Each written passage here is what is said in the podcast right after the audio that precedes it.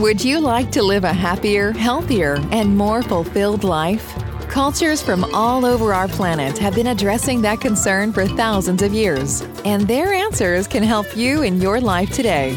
Welcome to The Sweet Spot, where healing, spirituality, and culture meet. Join anthropologist and healer Robert Better as he introduces you to healing and spirituality in world cultures. Here's the host of your show, Robert Better. Welcome, listeners. I'm here today once again with Ken Cohen, and Ken is going to be here for a completely different series now. Let me give you some background. Ken Cohen, M.A., Qigong and Tai Chi Grand Master, has practiced these arts since 1968. He was the only apprentice to Taoist abbot Wang Gangshi, 1910 to 1999, and also trained with BP Chen, Madame Gao Fu, and William C.C. Chen, from whom he received a teaching certificate in 1974. Ken is the winner of the Lifetime Achievement Award in Energy Medicine and is the author of The Way of Qigong and more than 200 articles on spirituality and health.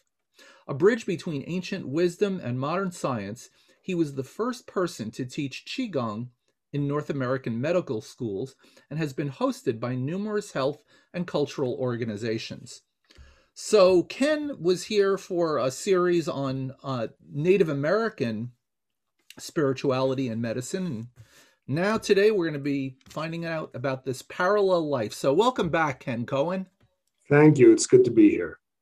So we found out one entire chunk of your life story in our last session, which was kind of at the beginning of my podcast series. We have you back, and I sort of feel like we're learning about a parallel life for you. So can you kind of contextualize that as we begin to dig into your history in Qigong?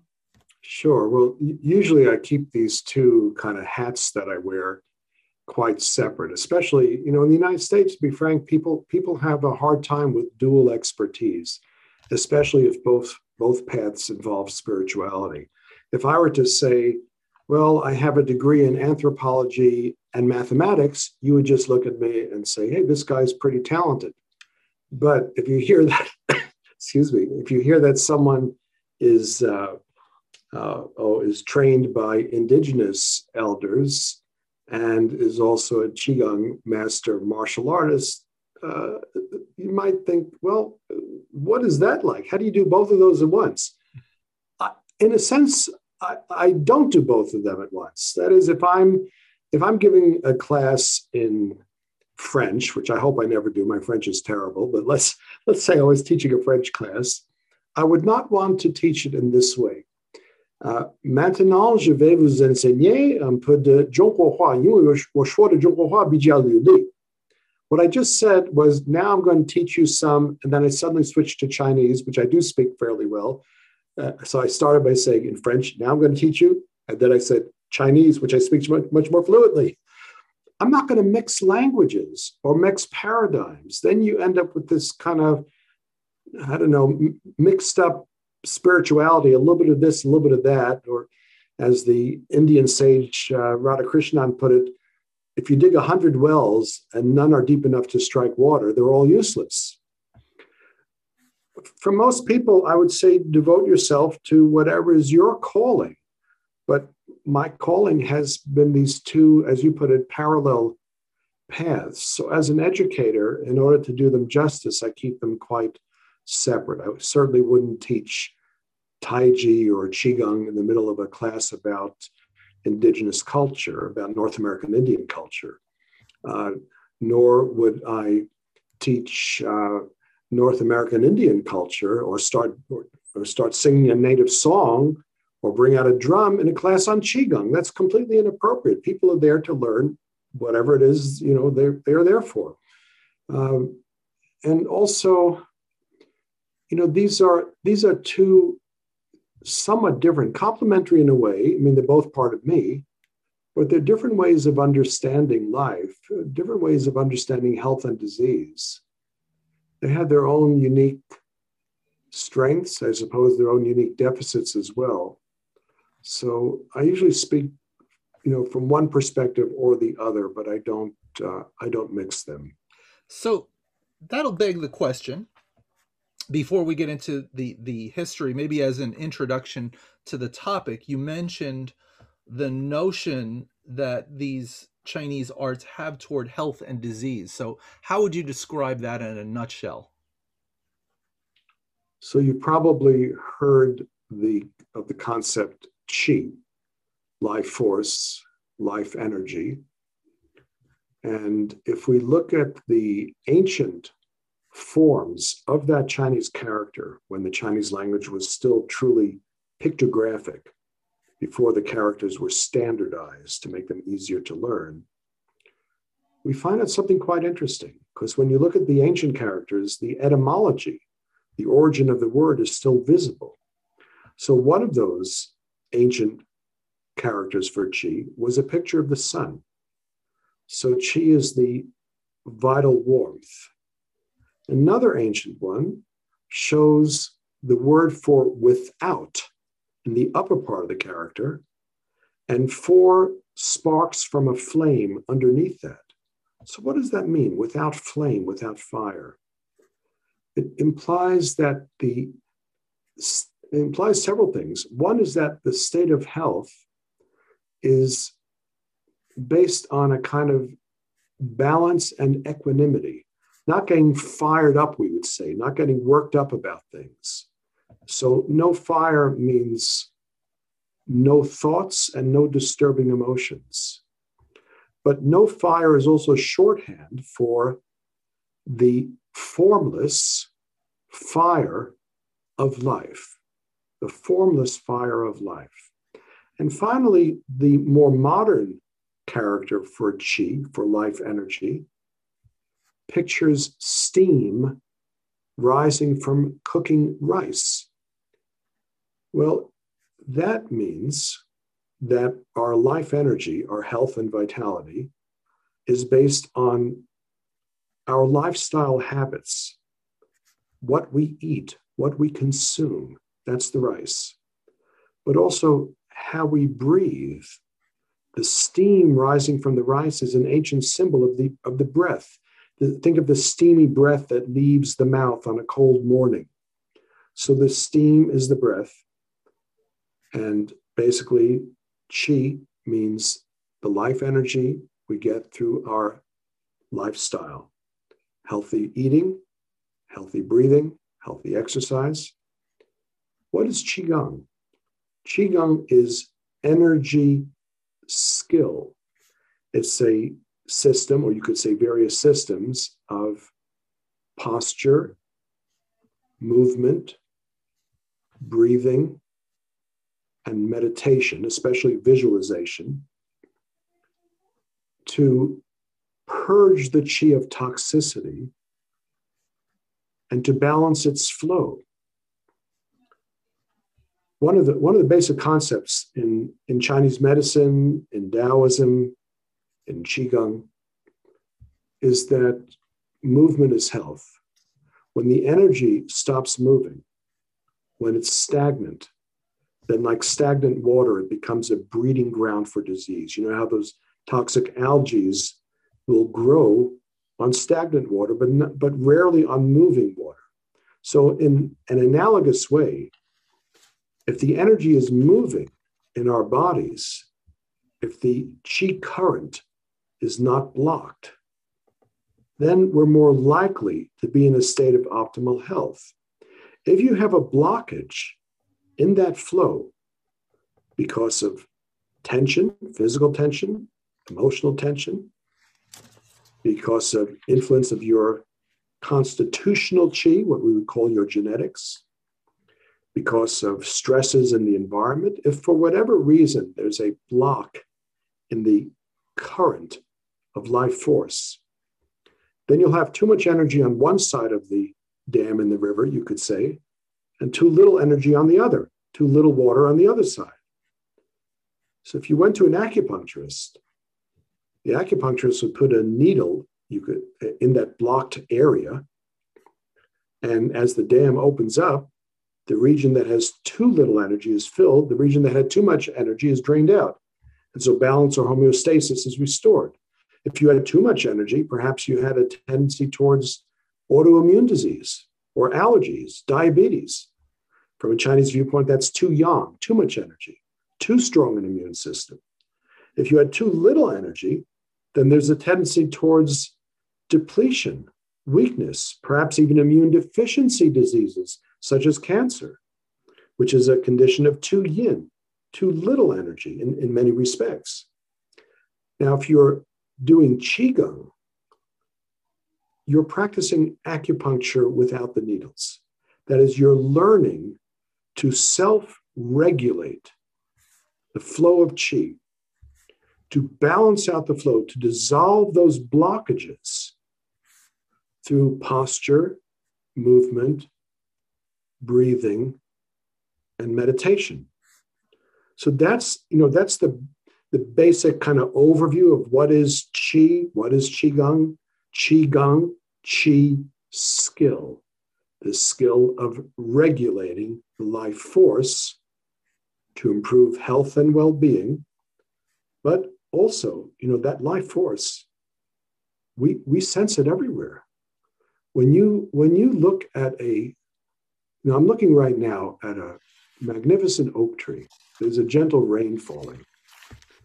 And that oak tree has such a presence. This is just a human experience. We all encounter things in nature that give us this sense of awe. Maybe it's the sound of thunder or that oak tree outside my window. Where does that feeling come from? We are sensing the qi, the life force in nature. And we can commune with that. We can allow that feeling of the qi to transform our bodies, our minds, our spirits. We can express the qi of nature in a poem, in a painting, in a dance. So qi is much more, when we say qigong, qi skill, even though that is normally applied to these healing exercises,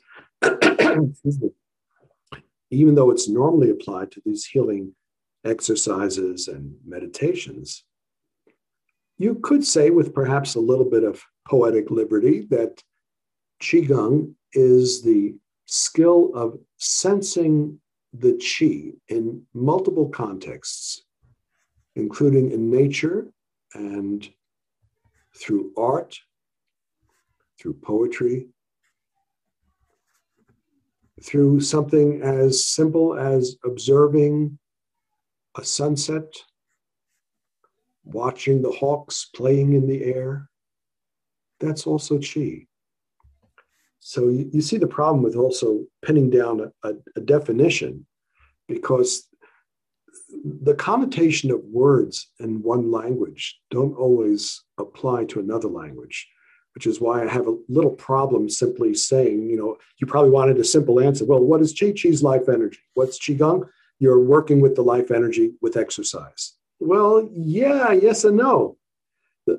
The problem is life and energy, or life energy or vital breath is going to mean something a little bit different, doesn't quite carry the richness that the Chinese words have, which is why you need almost a whole book to explain one simple word like qi or one simple word like Tao. What is the Tao? And then how are we going to explain the Tao if the Tao that can be spoken of is not the Tao, which is how the Tao Te Ching, the classic of Taoism, begins. And yet, on an experiential level, these things are, in fact, fairly easy to understand. In words, it becomes difficult. But if someone does qigong, you get it. If you read great Chinese poetry, yeah, now I understand about the qi of nature. And I think the point about experiencing it in nature is something that most people at least have had that sense at some point in their lifetime. Exactly. That there's something more than the aesthetics of it, that there's an energy that runs through it that you feel. Yes, and I think all of our ancestors lived in the same natural environment. I mean, yes, in different continents, different kind of environment, but we we all required nature and still require nature to live. Mm-hmm. It doesn't matter what your background, where your ancestry is from. You go back far enough in time, and people their survival depended on sensitivity to the natural world. And what a shame that we've lost so many of those sensitivities today, that those faculties have atrophied. In many respects, I feel like Qigong is a way of reclaiming our past, or awakening the perhaps even Paleolithic senses. Instead of having the eyes fixed on a string of words on a piece of paper or on a computer screen, we're learning again how to see, not just with peripheral vision, but with spiritual vision. Instead of listening to one sound, to one piece of music, we're listening to all the sounds of nature. So there's a widening and expansion of the senses that is required in order to live in harmony with and to survive in the natural world. Those are precisely the kind of senses that we are using while practicing something like Tai Chi or just about any kind of Qigong. I mean, it starts as simply as learning how to sense the ground under your feet. I remember one of my teachers one time half jokingly said, "Don't stand on your feet, stand on the ground." So most of us are literally standing on our own 2 feet, but not on the ground. We don't feel the ground under our feet. Or still another teacher used to put it this way. She said, "Stand under your feet." Stand under your feet. Well, that's a process that in Qigong and in Chinese martial arts is called rooting, like the root of a tree. So you imagine your feet are reaching into the ground as though you're a tree with deep roots. And that puts you actually, energetically in touch with the life energy, the qi of the earth, which then feeds you. So again, I feel these are just natural abilities that have atrophied because of the, I think, unnatural lifestyle that most of us are living right now. And that brings me to where I would like to go next, if you don't mind, which is to talk about your beginnings in this and how you got to be involved in it so deeply. Because I think back to the times that you're talking about where you first started learning this. And I'm thinking, you know, to my own background, the things that I was interested in as a young age. And, you know, I was in martial arts also, but it was percussive martial arts. You know, I wanted to be able to hit harder as a teenager, you know, and I'm thinking about you as this young person back when Qigong was virtually unknown by, you know, almost any American wouldn't even know what Qigong was. And here you were at that young age studying these internal arts. So take us to the young Ken Cohen and how you got to be involved in all of this. Well, actually, when I started learning Tai Chi and Qigong, I felt it was a confirmation that experiences I'd had many years earlier as a young child had value and were important. So, in fact, I would say my Qigong story starts even earlier than my formal training. When I was about, I guess it was about 6 years old or so, I was living in New York City. And the kids in my neighborhood, for some reason, had a passion for throwing rocks at each other. We would gather on opposite sides of the street and have these mock battles, throwing small stones. And one day I was in my, having this rock war battle with the other kids across the street, and they had gotten a giant, a 12-year-old, looked like a giant to me, to join their side, to join their army. And he was a little league pitcher. So he picked up a rock And I was, as usual, holding a garbage can cover as a shield. The boy threw the rock at me, a fastball, and I did the most bizarre, crazy thing. I don't know what got into me. I dropped my garbage can cover and held out my arm in a rounded posture. The rock exactly hit my forearm. It probably should have broken my forearm, but I was in this altered state. I immediately went running into my house. I was right in front of my parents' house, and I was all excited. I still remember what I said. I said, Mommy, Daddy, listen to what just happened to me.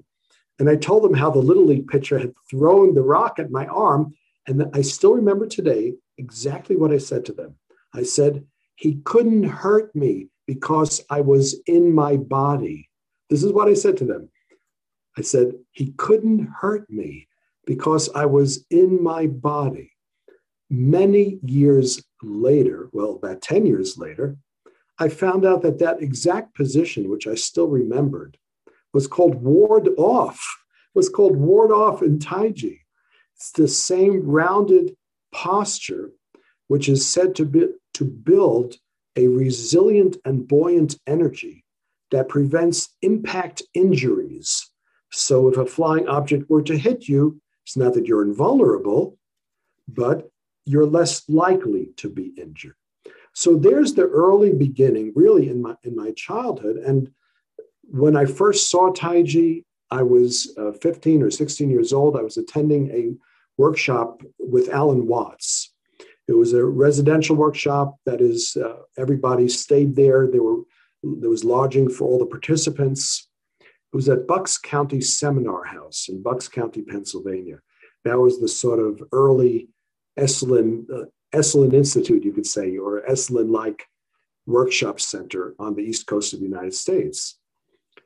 And during a lunch break, when everyone was outside eating lunch out by the grass and by some picnic tables, there was a guy out in the field doing some eerie slow motion exercise.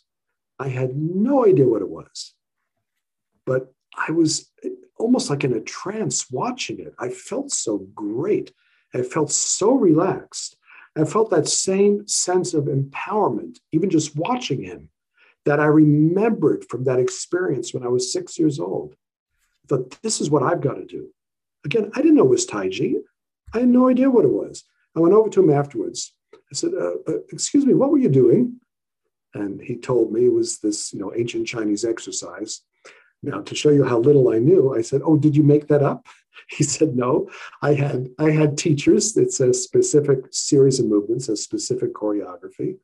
I said, do people teach this? Is there a way I can learn? He said, yes, you can usually find a teacher. Well, maybe not so usually back then, but luckily enough, not long thereafter, when I started the Chinese language, there was a note on the bulletin board at the university that someone was teaching Taiji in my neighborhood, close to where I was living, just a few subway stops away.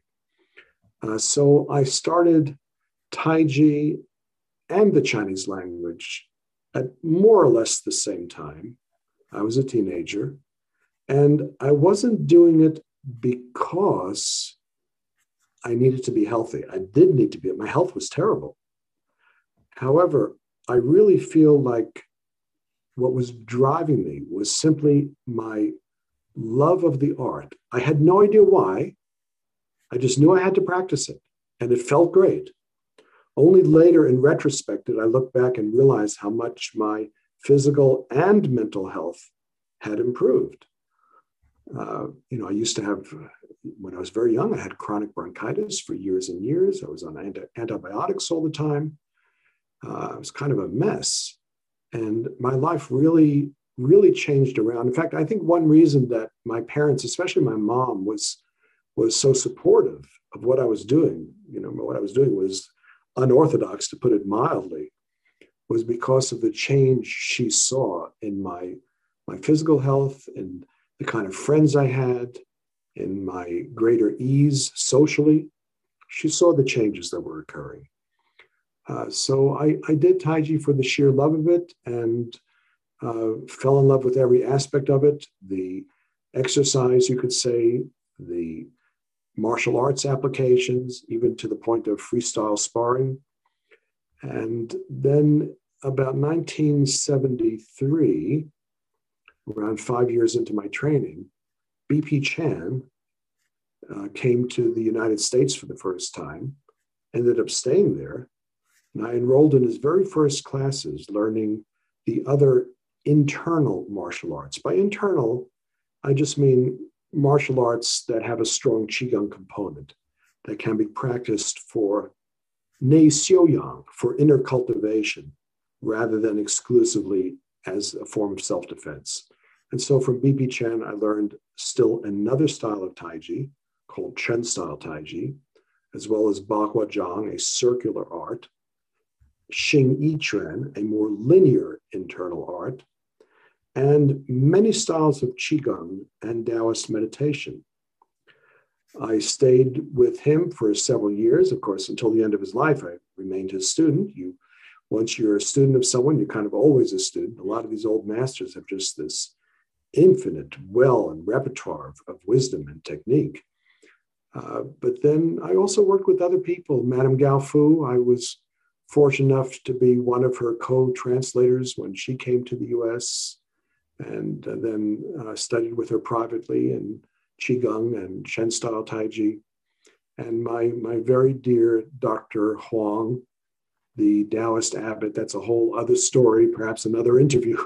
But Dr. Huang was a Taoist abbot from southern China and a true Chinese Renaissance man. He was an acupuncturist, made his living as an acupuncturist. He was one of the directors of the early licensing boards for acupuncture in the state of California.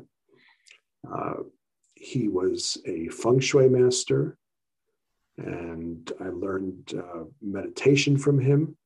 But, you know, I think the most important thing I learned from Dr. Wong, when I think back to my years of being his apprentice, you know, being over his home three times a week, cooking him breakfast, offering incense at his altar, sitting and chatting with him, taking him out for a meal, going to Chinese New Year's celebration, all those different things I did with Dr. Wong.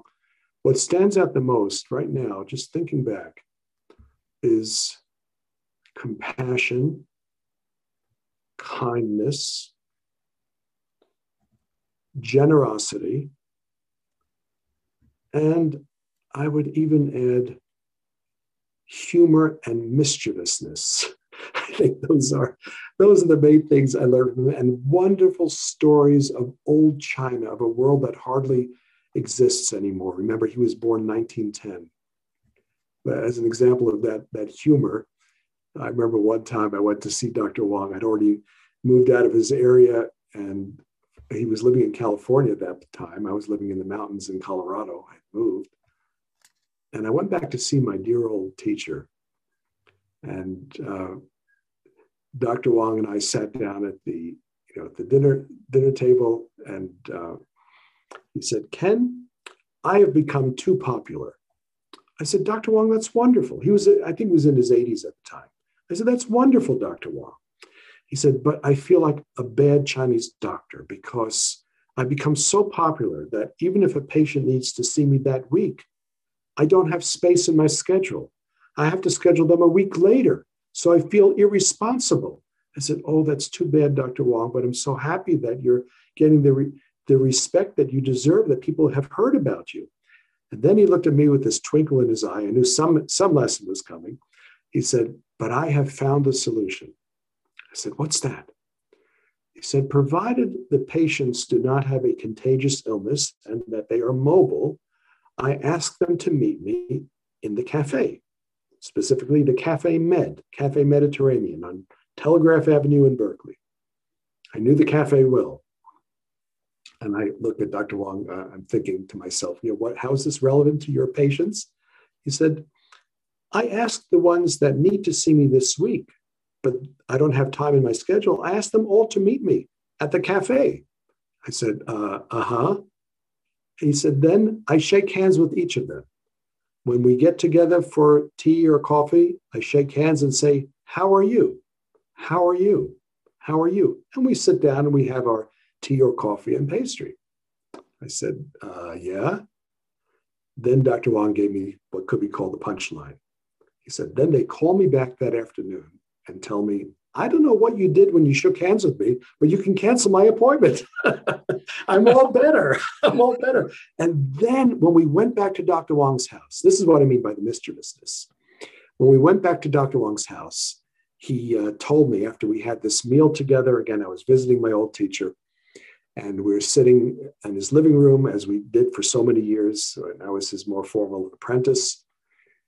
He said, you know, when you're truly connected, your whole body is the acupuncture needle. Mm. That's even something as simple as shaking someone's hand can be healing. And that in fact, and here's the gem, he said, every encounter with another human being has the potential for healing, but also has the potential for harming. And this is why we need to take care of ourselves, take care of our qi, our life energy, do our practices, and not have any hideouts. Take care of our mental health as well. Have the courage to look within. Take care of our spiritual and mental well-being. If we have that commitment and we're doing our Qigong, we're doing something that enhances our life energy, then you can just shake hands with someone and they feel so much better. So I always take that, you know, that lesson, which to me is, you know, when Dr. Wang said that to me, that's what I think Aldous Huxley would have called the perennial wisdom. That's ancient wisdom that in a sense belongs to all people, though expressed in Dr. Wang's uniquely wonderful Taoist way. What a beautiful story to end our first session with, Ken. I love that story. I may borrow that to use it at some point in the future, if that's okay. Absolutely. And I think we can end here, and certainly that is an inspiring note to end on, and to invite our listeners to come back to hear even more in part two. So Ken, thank you so much for being with us in part one. Thank you, Bob. This has been Healing and Spirituality in World Cultures with Robert Vetter. Thanks for listening. Please rate, subscribe, and share with everyone you know who might benefit from these messages. Until next time, remember, be kind and loving to yourself and others. Together, we can heal ourselves and help build a better world.